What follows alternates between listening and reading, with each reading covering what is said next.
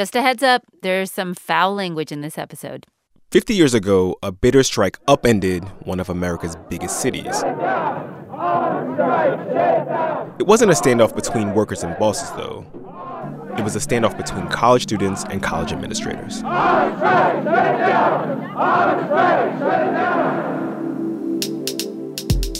It was a multiracial fight. Hundreds of students at a mostly white commuter college in San Francisco, California, refused to go to class until more people of color were admitted. Strikers were also calling for a radical innovation at the time a college of ethnic studies where all students could learn about brown and black communities in the United States. And I think it's fair to say things got ugly. Just, they just started beating him. And they didn't even bother with him to arrest him. He was because he wasn't doing anything. They just left him to lay in the in the corner here. You can just you can see his blood. So they left. The him. police were angry that the white students would even support us. Everybody was under attack. I just saw brutality I never want to see again. I spent my 19th birthday in jail. All for what? Black studies? Ethnic studies?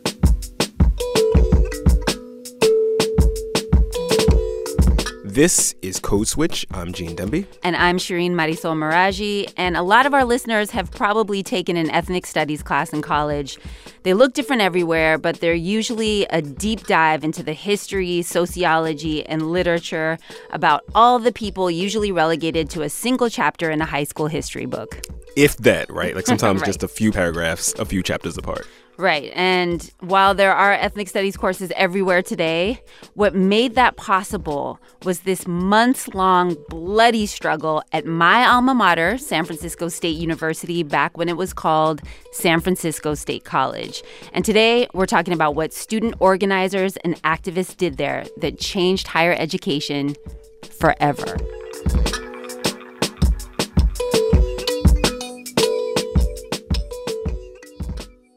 Okay, goody, goody, goody, goody. Okay.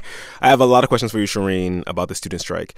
Like, for starters, why does this stuff always happen in the Bay? Like, what is it about the Bay? Yay, You have all this activist Yes. energy all the time. And why, in particular, did this student strike pop off? I haven't said this on the podcast recently, mm-hmm. but Gene, it's complicated. it always is. The short answer is it popped off because of the suspension of a grad student named George Murray in the fall of 1968. Murray was teaching intro English classes to incoming freshmen at San Francisco State, and many of his students were black on a campus that was decidedly very white. Okay. People point to a whole bunch of reasons for why George Murray was suspended, but his stance on the Vietnam War was a big one. Our statement was that uh, the war in Vietnam is racist. It is the war that uh, crackers like Johnson are using black soldiers and uh, poor white soldiers and Mexican soldiers as dupes and fools to fight against uh, people of color in Vietnam who have never called black people nigger. And because the Black Crackers like Party Johnson. I mean, so he's referring to LBJ, right? That's right. And that audio we're listening to is from a televised press conference. George Murray's rocking an afro. He's got very dark sunglasses on. And what I haven't told you yet, Gene, is that he was a member of the Black Panther Party, which was founded about two years prior to the San Francisco state strike across the bay in Oakland, California. And hmm. George Murray is the Black Panthers Minister of Education. Okay, okay. Here's historian Jason Ferreira. Summer of 1968, he travels to Cuba, participating in a f- very famous conference and with a very famous organization called the Organization for the Solidarity of the Peoples of Asia, Africa, and Latin America, OSPAL. And he basically there gives the Panther analysis, you know, that the struggle of black people is tied to the struggle of all third world peoples. Jason's been researching this strike for years. He's done about 50 oral histories of the people involved, and he's writing a book about it. And he told me that George Murray talked about supporting the National Liberation Front, also known as the Viet Cong. And that got the attention of the Republican governor of California, Ronald Reagan, who I don't know if I have to say, but he was already not a fan of the Black Panthers. I think He you was know this. That's a whole nother code switch episode. Yeah. But anyway, Reagan and the board of trustees at San Francisco State, they wanted Murray out. And this press conference we're listening to is George Murray defending that statement he made in Cuba supporting the Viet Cong. We are calling for victory of the National Liberation Front, because of our political stand, which is our right, our constitutional right, we're being uh, attacked by the power structure of this college and the state of California. Okay, Shireen, so all these students went on strike because this one dude, this one teacher, got fired? From what I understand, that was the final straw. But Okay. tension had been building between students of color on campus and the administration for many, many months. And the early agitators were members of the Black Student Union. Hello, I'm Jerry. I'm Shireen. You didn't see my, my doorbell. Do you not like the knocking? No, I normally won't answer. I went up to the Bay to speak with some of the original strikers and organizers. That's Jerry Varnado opening the door to his home in Oakland, California. I'm Jerry Varnado. I am still alive. And he was there with James Garrett. Used to be called Jimmy Garrett, or sometimes I still am. Jimmy ended up at San Francisco State in the spring of 1966. He had family in the Bay and he was looking for a college to enroll in to avoid the draft. As we know, the Vietnam War is ongoing. He left campus before the strike kicked off, but he was instrumental in organizing the student group that started it, the Black Student Union. I'd been involved with sit-ins and freedom rides, and most of that student movement had come out of historically black institutions. Question then became, could you do the same thing at predominantly white institutions, which where there was a kind of a trickling in of more and more black students. And he told me that he was shocked by the tiny clusters of black activism that were already at San Francisco State. He figured, you know, he'd have to start his organizing from scratch. Mm-hmm. But no, there were black fraternities and sororities, Black Panthers, a Negro Students Association that Jerry Varnado was a member of. Jerry's originally from Mississippi, but also had family in the Bay and was at San Francisco State on the GI Bill. Jerry, people who knew him trusted him. They didn't know me. He had already been there for several years when I got there in spring of 66. Jimmy and Jerry helped organize these disparate groups into the first black student union in America. The first Yes. ever? Yes. So he like grabbed all these groups and created like a Negro Voltron, and no one had ever done this before ever. They would have said Black Voltron. Oh yeah, you're right. Sorry, eldest. And they rallied members of the Black Student Union around this idea of using their education to not only help better their circumstances, but those of the entire black community. BSU members went out to black neighborhoods in San Francisco. They went to Hunters Point, they went to the Fillmore, and they recruited high school kids to come to San Francisco State. They wanted to create what Jimmy referred to as a critical mass of black students on campus to change the campus, to change really all of San Francisco, to change the world. They had like these very big ideas. But Jerry says it was really hard convincing parents that this was a good idea. People were scared to go out to a white college campus. You were not welcome. And see, we could be identified by color, and you had to convince them that they're not nothing bad is going to happen to your children. We we gonna take care of them. So members of the BSU, Jerry and Jimmy, they're out recruiting in black neighborhoods. They're tutoring kids in those neighborhoods, and they're tutoring students they recruited once they got onto campus. Right. Okay. And on campus, they're doing more organizing. They're demanding work study jobs. They're mm-hmm. getting the black fraternities and sororities access to the same campus amenities that white fraternities and sororities had access to. Here's Jimmy. All of those things, many black students didn't see that they had a relationship to. So then we had to show people that they they could have an ownership relationship, not to the institution, but to whatever the institution used as support mechanisms for other students. All right, so just to make sure I follow, you got Jerry, you got Jimmy, you got all these other black students organizing, you know, other black students on campus. Then they're organizing in the local black community, mm-hmm. and they're also pushing the administration to treat those black students equally to the white students who make up most of the campus. And on top of all that, they're also pressing hard on campus administrators for more black students to be admitted. And they are winning. They get the president at the time to guarantee admission to about 400 more black students. What? That's crazy. That's amazing. Here's Jerry again. That meant that you gave us your name, your telephone number, and your address, and maybe your social security number, and that was the application process. And you were sent a letter of admission. You know, all this getting a letter from your high school instructor and all of that is just trash. No, Danny Glover was one of the people we brought in. All right, so two questions here. Okay. Um, Danny Glover, Danny Glover, like Yes. I'm getting too old for this shit. Danny Glover. Famous Danny Glover was a San Francisco State alum. He was also very involved in the strike. Sadly, he did not respond to our request for an interview. Okay, and so the other thing they're saying is that you didn't have to like go through the whole rigmarole of applying. The That's way right. We think of it now. No SATs, no like none of that stuff. None of that. You give them your name, your social security number, your address, and you're in. Wow. Okay. Amazing, I know. That's crazy. Back to Jerry. So Jerry says this happens, and then they get 200 more admission slots for another semester. And when the Latino and Asian American students hear this, they want in. So they go to the administration and they ask for admission allotments too. Right.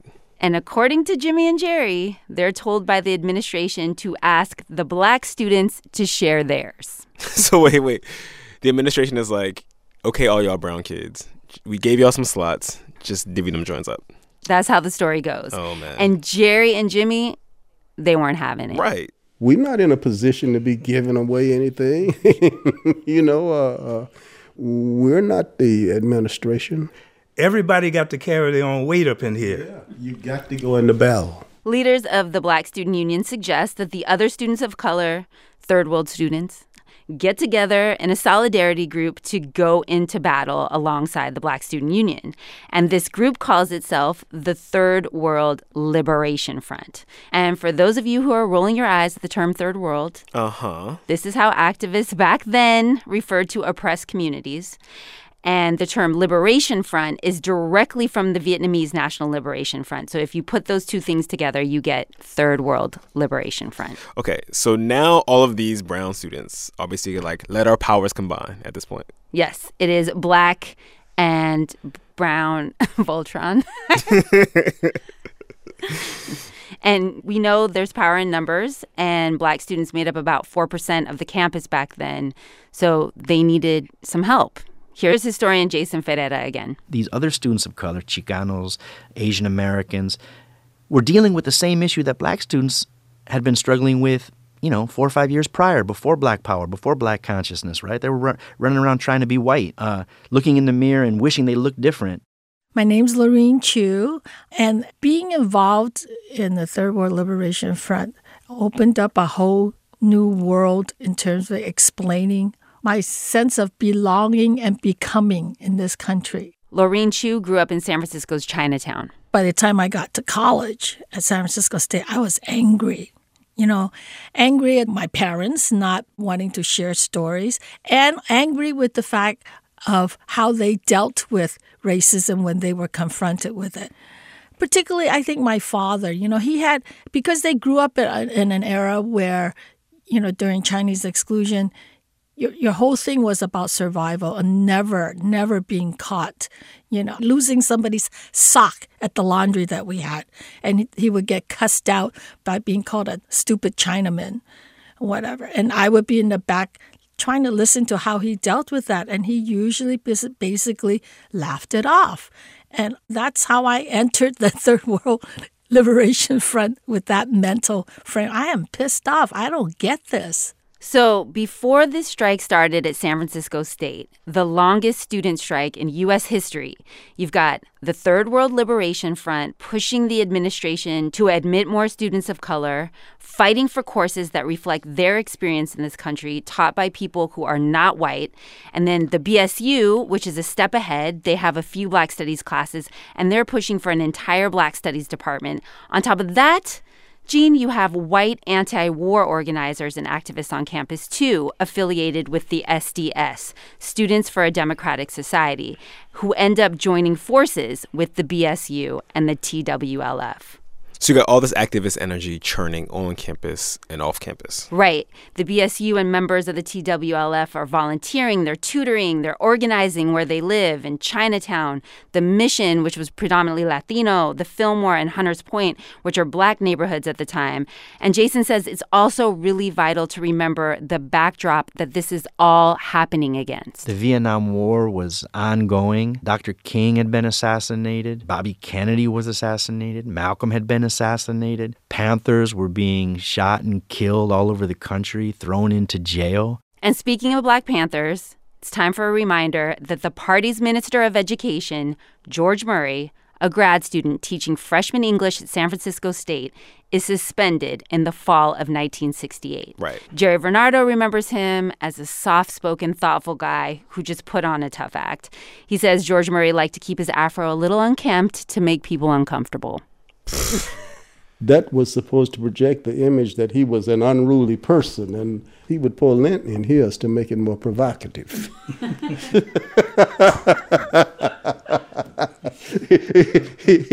Because, see, he's the very first person that I ever met when I came to San Francisco State. We were standing in line behind each other. The very first black person that I ever met, and I felt lonely. I was out here by myself. George Murray was well liked on campus, especially by the students active in the BSU, and they wanted him reinstated. When that didn't happen, the strike kicked off.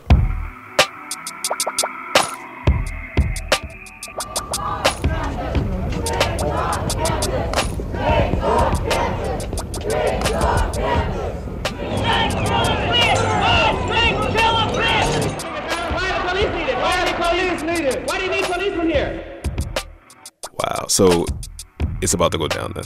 After the break. Stay with us.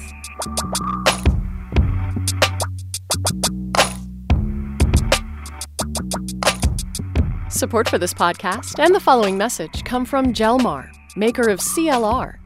For some of life's mucky moments, there's CLR. From soap scum to bicycle rust, CLR gets rid of household grime using natural ingredients, not harsh chemicals. It even carries the EPA's Safer Choice seal. Use it to dissolve calcium, lime, and rust all around your house. Go to CLRbrands.com today to learn more about how to keep your piece of the planet muck free.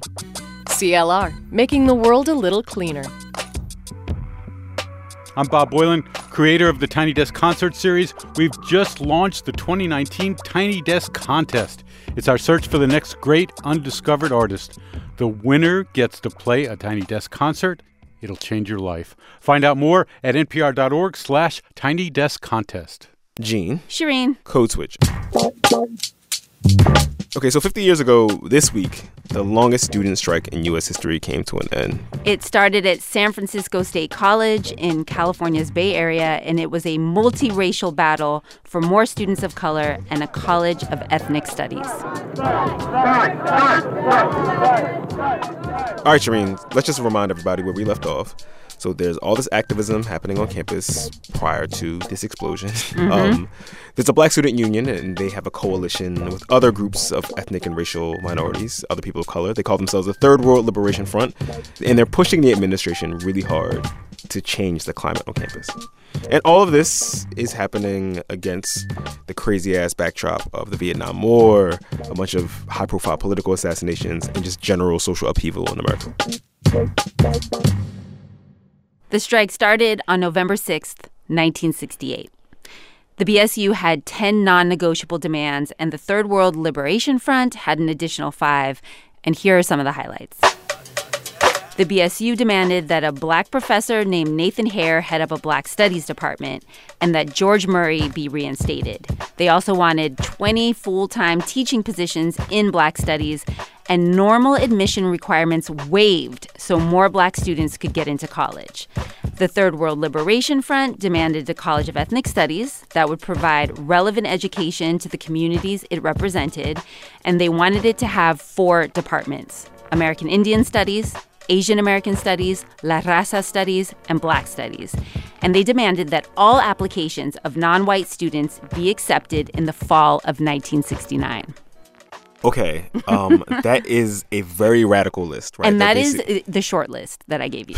right. I mean, the stuff they're asking for is like, I mean, it's saying like change the way you admit people entirely. Yes.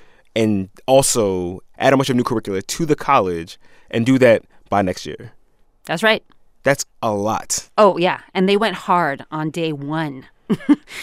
According to local news accounts, 400 students gathered in front of the administration building calling for George Murray to be reinstated. Students paraded through buildings chanting on strike, shut it down. BSU members interrupted classes to discuss their demands and encourage other students to join the fight. So they went into one of my uh, classrooms and made it what I thought was a very moving speech or two about why it was important that everyone support them. That's Lisa Ray Gutierrez. Guzman now, because I married later and I added his name, but my maiden name is Lisa Ray Gutierrez. She was 18 and a freshman when the strike started. She says she was shy and quiet and kind of confused about her identity. Her dad was Filipino and black, and her mom was white, and she came from a pretty conservative working class family. Her grandma saved money to pay for her first semester at state. So I started going to all the demonstrations that were on campus, but I didn't stop going to class right away because there were enough demonstrations that were held at, at noon on the speaker's platform or, or picketing around the campus that I kept myself busy and I was supporting the strike. But then a week later, there was a demonstration to march up to the administration building. The president at the time was this guy named Smith, Robert Smith. We must have been at least three or four hundred people that day, multiracial. His representative came out saying that he had more important things to discuss. He convinced me to go on strike, the president. When he said he had more important things to do, I thought, maybe I don't agree with all the demands of the strike, because I still was searching it out myself. Um, but I know that this is important. I know that minority students need to get into college if they want to have jobs that require college. Lisa remembers being very put off by the aggressive police response. Police were on the scene from day one. The TAC squad is what she called them, the tactical squad. They wore face shields and they wielded batons. I mean, I saw cops beating people, and I saw cops on horses chasing after people. Just a few weeks into the strike, the president of San Francisco State, Robert Smith, is confronted by protesters using loudspeakers, and a striker asks him why they're beating students, and here's a part of his response. As there have been more police brought on campus as the, the concern for safety and uh, personnel.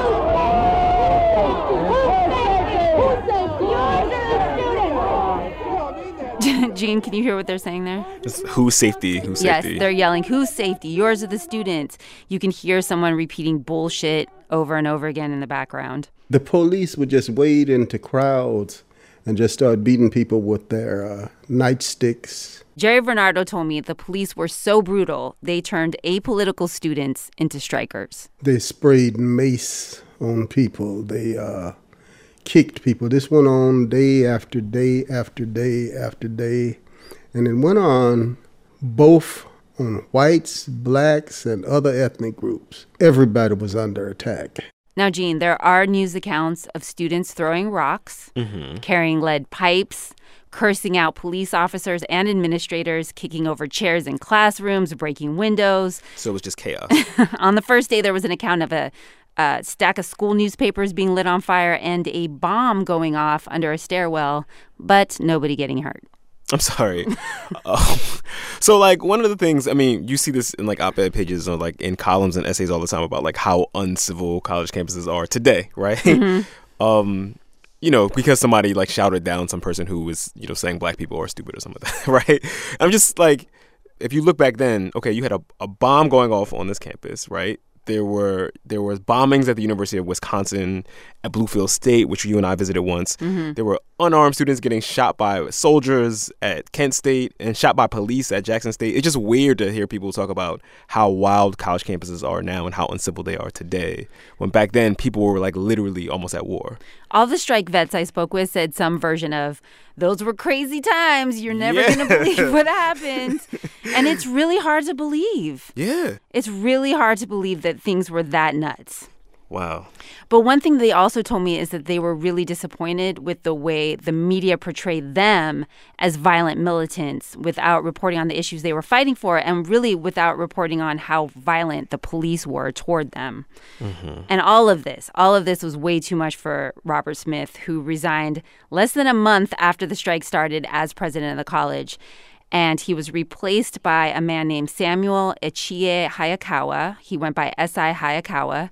He was born in Canada to Japanese parents, and he was an English professor at San Francisco State. So these students are now squaring off against a person of color. Yes, that is right. And Hayakawa made it very clear to these students that he was not playing around. Until these demonstrations, strikes, raids, and other disruptive acts are ended, I will continue my policy of asking police assistance to maintain the security of this campus. If any of the dissenting groups really want to talk about the issues or about anything else, all they have to do is to knock off the trouble.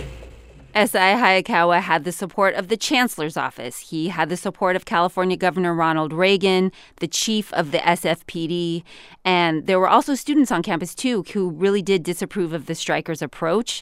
Um, there was a group on campus called SMART, the Silent Majority Against Revolutionary Tactics. So I guess that kind of makes a lot of sense, right? So it's November 1968 when this whole thing starts, the strike starts which is the same time that Richard Nixon is elected president of the United States. He ran as the so called candidate of the silent majority. And we tend to forget this now, but you know, there were all sorts of white protesters on college campuses around the country who were protesting from the right and facing off against groups like the Third World Liberation Front. But there was a ton of white student support on campus for the strikers who were out there getting beat up by the police, too, as you heard from Jerry Varnado. So Hayakawa was also facing hardcore opposition, and not only from the striking students, who like to call him a puppet and a Japanese Uncle Tom, but also from faculty who were members of the American Federation of Teachers Union, who also joined the students out there on the picket line. AFT! AFT! AFT! AFT! And if that wasn't enough pushback, Hayakawa also got major pushback from the black community in San Francisco. Here's Ruth Williams, a community activist from Hunters Point, at a rally right in front of the college. When I rise up, just about the masses of Hunters Point rises up too. So I am, I am supporting the Black Students Union, the World Liberation Group, 100%.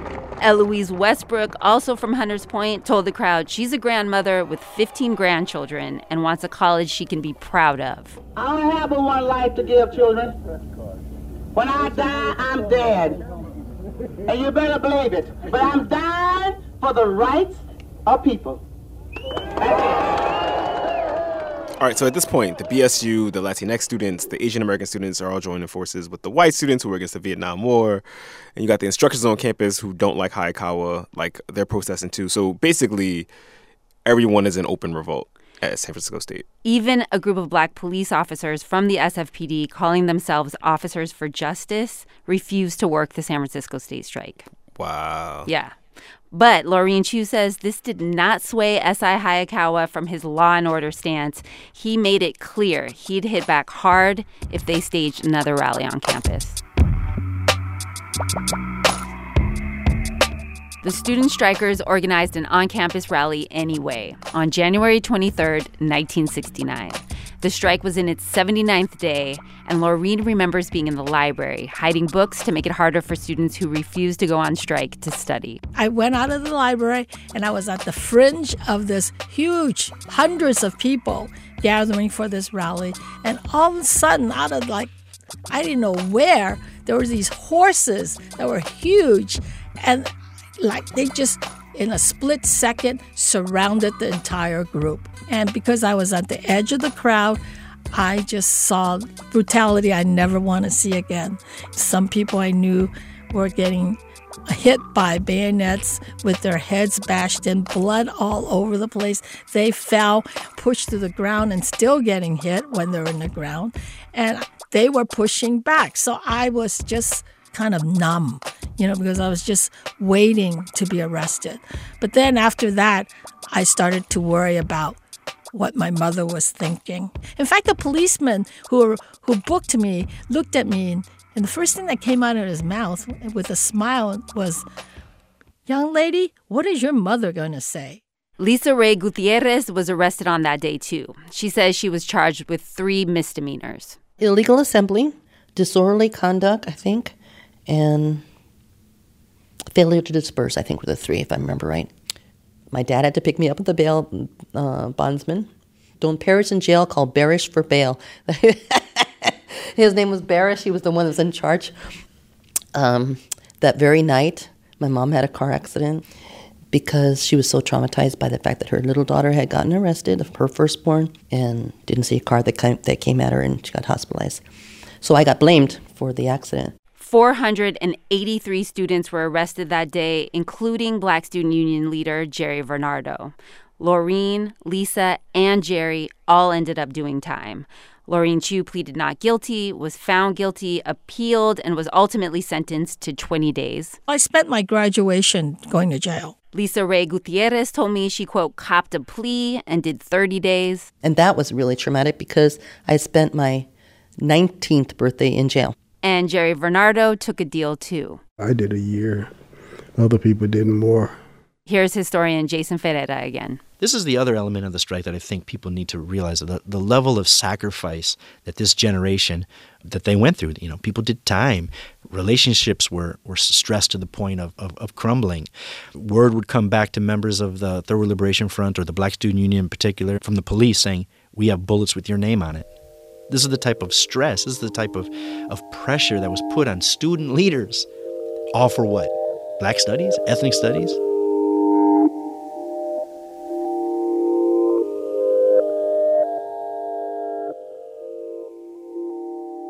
Two months after that mass arrest, the strikers reached a deal with the administration. The strike caused by the Black Students Union and other members of the Third World Liberation Front and strongly supported by the revolutionary black uh, white students ended today, March 20th, 1969.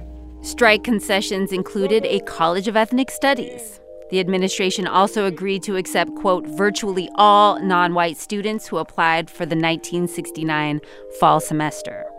George Murray was never rehired, though. He ended up having to leave the Black Panther Party and is now a minister in Oakland. Jason Ferreira told me he doesn't give interviews about the strike.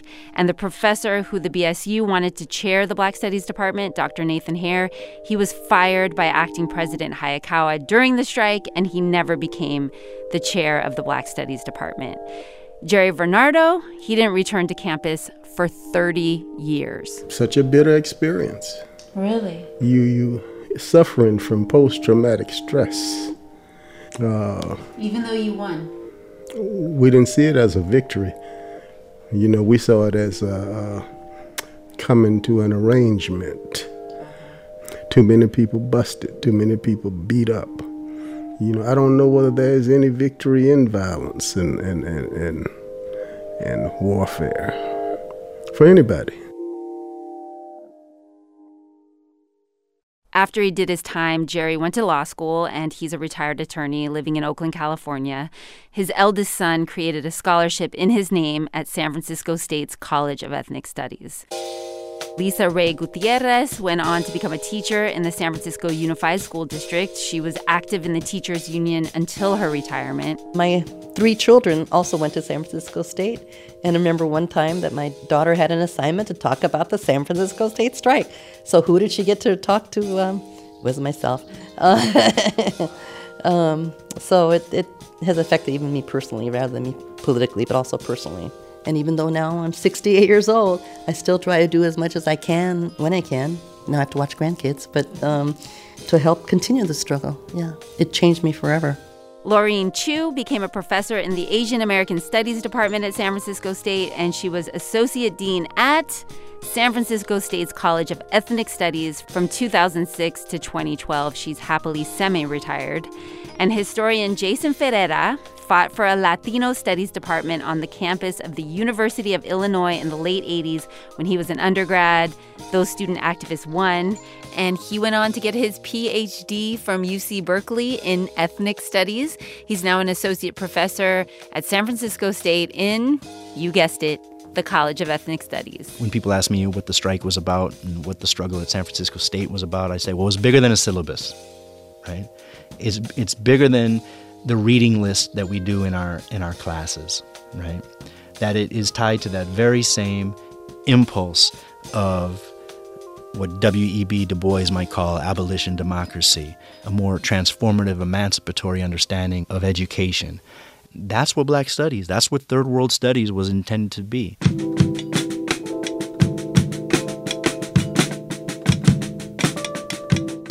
I mean, listen to the Shireen. Makes you make a lot more sense to me. The fact that I just walk around with my fist in the air all the time. You're basically a.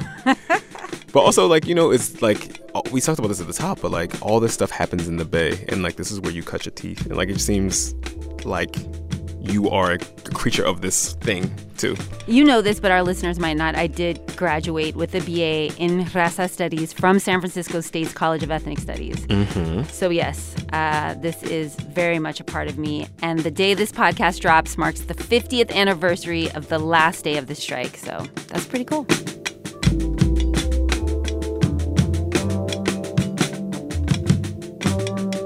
All right, y'all, that's our show. Please follow us on Twitter at NPR Code Switch. We want to hear from y'all.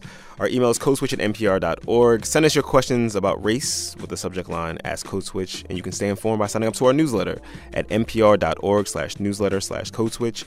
This episode was produced by Maria Paz Gutierrez, Sami Yenigun, and Kumari Devarajan. It was Maria Paz and Kat Chow who interviewed Laureen Chew. It was edited by Sami Yenigun.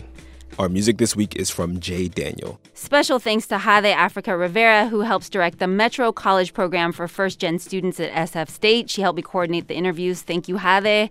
And a shout out to the rest of the Code Switch team Leah Donnella, Steve Drummond, Karen Grigsby Bates, Adrian Florido, L.A. Johnson. Our intern is Tiara Jenkins. I'm Gene Demby. And I'm Shireen Marisol Meraji. Be easy, y'all. Peace. Okay. Hey, Gene. What's good? One last thing. Jerry Varnado taught me how to make an old school cocktail, so I thought I'd share the recipe. you know, because you can't just fight all the time. They had such a thing as house parties. You may not have heard of such a thing. I've, uh, yes, I have. Oh. I've been to some wonderful house parties. they had house parties, and people would come through and they'd bring stuff. Maybe a bottle of Ripple. And Ripple is a, is a really, really cheap wine. I just thought I'd let you know that. You. When you wanted to make what, what, what the Black Panther Party called a bitter dog, bitter dog, what you did is you took the Ripple and you poured some lemon juice in it. And that was a bitter dog. Mm. They had all of this kind of stuff, see? all this creativity. We all have an online self. And sometimes that self can get us in real trouble. So, what did he think he was doing? I don't know. I didn't know he posted it. Next week on Invisibilia, we visit a city that blurs reality and online noise with life or death stakes. A previous version of this podcast said Jason Ferreira got a master's from UC Berkeley. Oh, no, no. He got a PhD. Sorry about that.